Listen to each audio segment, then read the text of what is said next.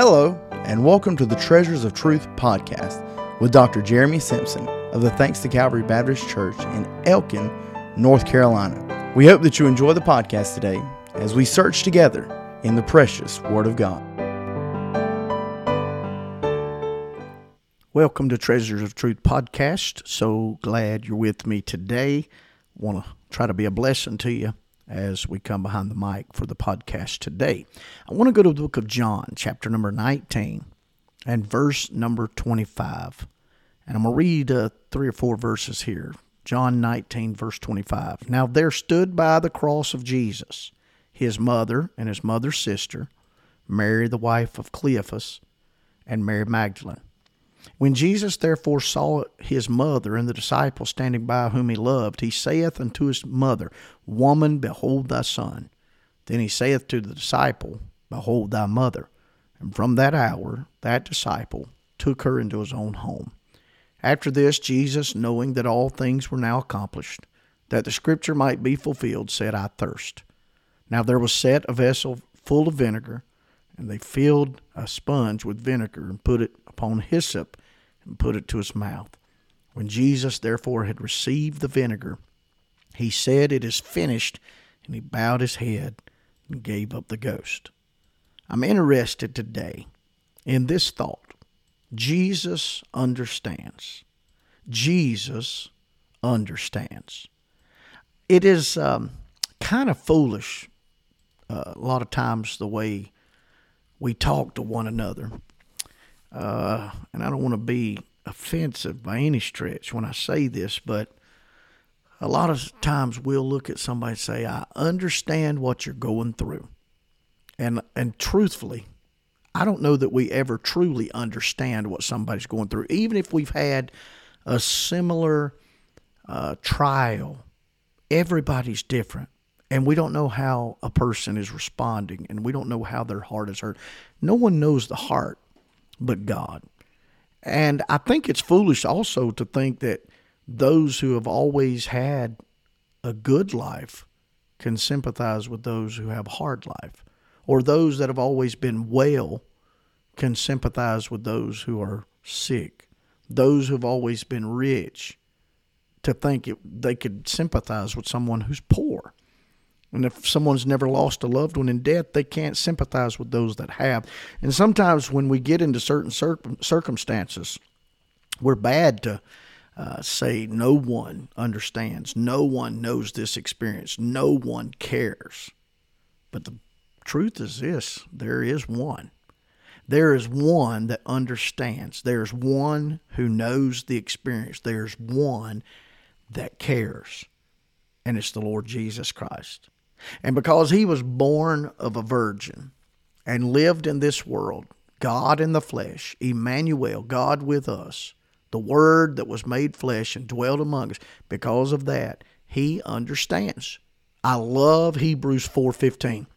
For we have not an high priest which cannot be touched with the feeling of our infirmities, but was in all t- points tempted like as we are, yet without sin. Let us therefore come boldly, based on the fact that we have someone that understands, let us come boldly into the throne of grace that we may obtain mercy and find grace to help in time of need. One of the most glorious thoughts that you could have today is that we've got an advocate with the Father at the right hand of the Father, a daysman, a go between, a representative. And not only do we have a representative, but we have a representative, a high priest who understands us he knows us. He cares about us. Man, how glorious is that? He understands. There are times in our lives, and I don't know, I may I may just be giving a little preventive medicine today, but there may be somebody listening to this podcast right this very minute that over the last day, over the last week, over the last month, you've had this attitude in your heart that nobody cares. Nobody knows what I'm going through. Nobody knows what I'm facing. That's the psalmist attitude. Psalm 142, he said, No man cares for my soul. And I know we all have times when we feel like that, but there is one that cares. Jesus understands. You know what? Jesus understands what it's like to be poor. Jesus knows what it's like to be poor. Jesus understands. He did not have a lot. He was born to a, a poor family. He was born to Mary and Joseph, who who didn't have a lot. And uh, you know, these folks uh, that can remember, there's folks that can remember what it's like to have nothing. There's folks that can think right now, I've got nothing. But I remember some times in my life, I remember as a boy, our family didn't have a whole lot. Um, we ate beans and taters for lunch, and then we'd eat taters and beans for supper. Dad would have the humongous garden every year, and we'd work and we'd work and we'd can and we'd put stuff up, and and uh, we didn't we didn't go out and eat a lot when I was a boy, and we had enough. We always had enough. I always wore hand me downs. I'd wear my brother's clothes after he'd worn them out. I remember Mama putting patches on my blue jeans. I remember going to school with uh, with tennis shoes that we'd got from secondhand stores. And I remember the first pair of tennis shoes that I ever got that were brand new. Man, I thought I was the stuff. And I remember going to Goodwill and getting shoes and coming home and whitewashing them, and uh, didn't have a whole lot. And I remember as a young couple, me and Rebecca, we didn't have a whole lot. We gave our life completely to the ministry, and and uh, we gave our, our, our whole life to church, and and uh, we started without hardly anything. Uh, and sometimes you wonder uh, if it's going to be possible to make ends meet. And uh, I've sat down and put it all on paper, and then I went and got a match and burnt the paper because it wasn't going to work. And then when it, when you're barely making it, and then here comes an unexpected bill, maybe a, a doctor bill unexpected, or maybe they put you on short time at work and and you just throw your hands up and say, Nobody understands this. Nobody knows what I'm going through. Nobody cares. But there's one that does. Being poor is hard. If there's any people in the world I'll be thankful, it's the United States of America because we're blessed. We're blessed. And uh, I tell you, we've we've had some, some good days in America, and and uh, even folks that struggle, there's there's there's programs and there's things that that help. But a lot of times when you're poor, it's it's easy to say nobody cares, but there is one that cares. Jesus cares. Jesus understands what it is to be poor. You think about where he came from, God the Son, and yet he was born to a lowly manger. He stood there surrounded, you know, with with all types of glory. Around him were the angels, the archangels, the cherubims, the seraphims, clothed in the robes of deity. And he laid all that aside and for our sakes became poor, came into this world by way of a barn door and went out by the way of an old rugged cross, rocked in a barred cradle, sailed on a borrowed boat, buried in a borrowed tomb, rode on a, a borrowed colt. Jesus said, The foxes have holes and the birds of the air have nests, but the Son of God, Son of Man, hath not where to lay his head. He left it all and became poor. Why? So it could put him in a position that he could look over every poor home, every little shack, every little place where someone was living in poverty, and he could look at them and say, I understand. Jesus never owned anything much in this life. He borrowed a stable, he borrowed a boat, he borrowed a colt, he borrowed a tomb. Never bought anything while he was here. The only thing he ever bought and paid for was your soul. He understands when you're poor. But I'll tell you something else about Jesus. He understands when you've been betrayed. Jesus understands when you've been betrayed. Some people say they have a lot of friends. I don't I don't know that you can say that. We got a lot of acquaintances, not many friends. Friends don't come like bananas. They don't come in bunches. They're made, not met. A, a friend is somebody that knows all about you and still likes you. A friend is somebody that'll stand up for you and not let people talk about you when he when he's around. And the truth is, most of us don't have as many friends as we think. I think if you can count your true friends on one hand, you're a blessed person. But I do know this. I've had some that I thought were my friend, that I was fond of them, and I thought they were fond of me. There's people like that, and then all of a sudden, things happen a betrayal. Oh, there's no way. That's my friend. They didn't do that. And then all of the evidence comes and the realm of reality comes that that person has betrayed you. I know what that means. I know what that feels like. Some of you that are listening, you know what that is that betrayal. Well, I want to just tell you, there's somebody that knows.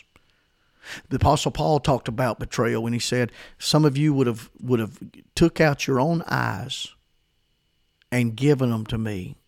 He said, "But I've become your enemy because I told you the truth." Well, I'm gonna tell you, it sometimes gets difficult when you're in a situation like that because you think nobody cares. I've had people in the ministry I've counseled. I've I've walked with them to the graveside. I've I've been there with them when their child was struggling for breath, and and been there through marital problems, and been there through fi- financial difficulties, and and tried my best, and then watch them walk away. Boy, that hurts. And sometimes you'll get the attitude nobody cares, nobody understands. There is one. You know Jesus?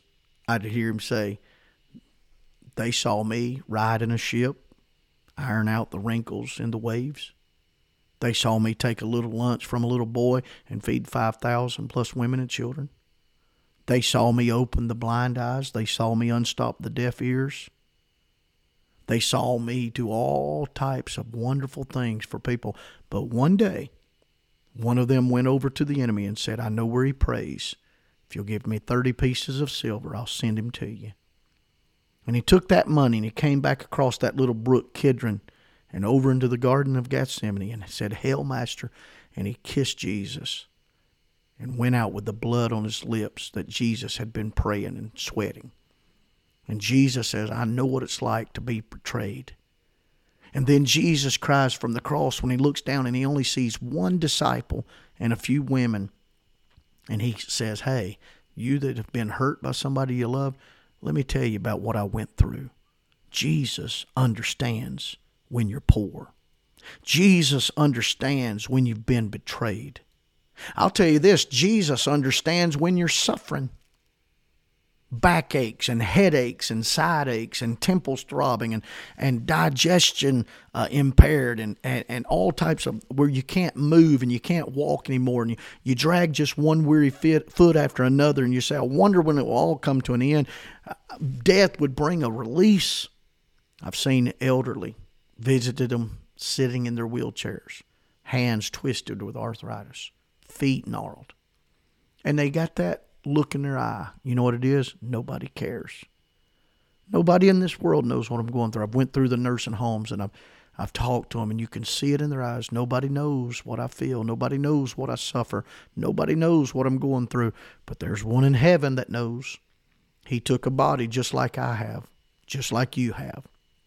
And when he came into this world, that body needed to go to sleep at night and rest.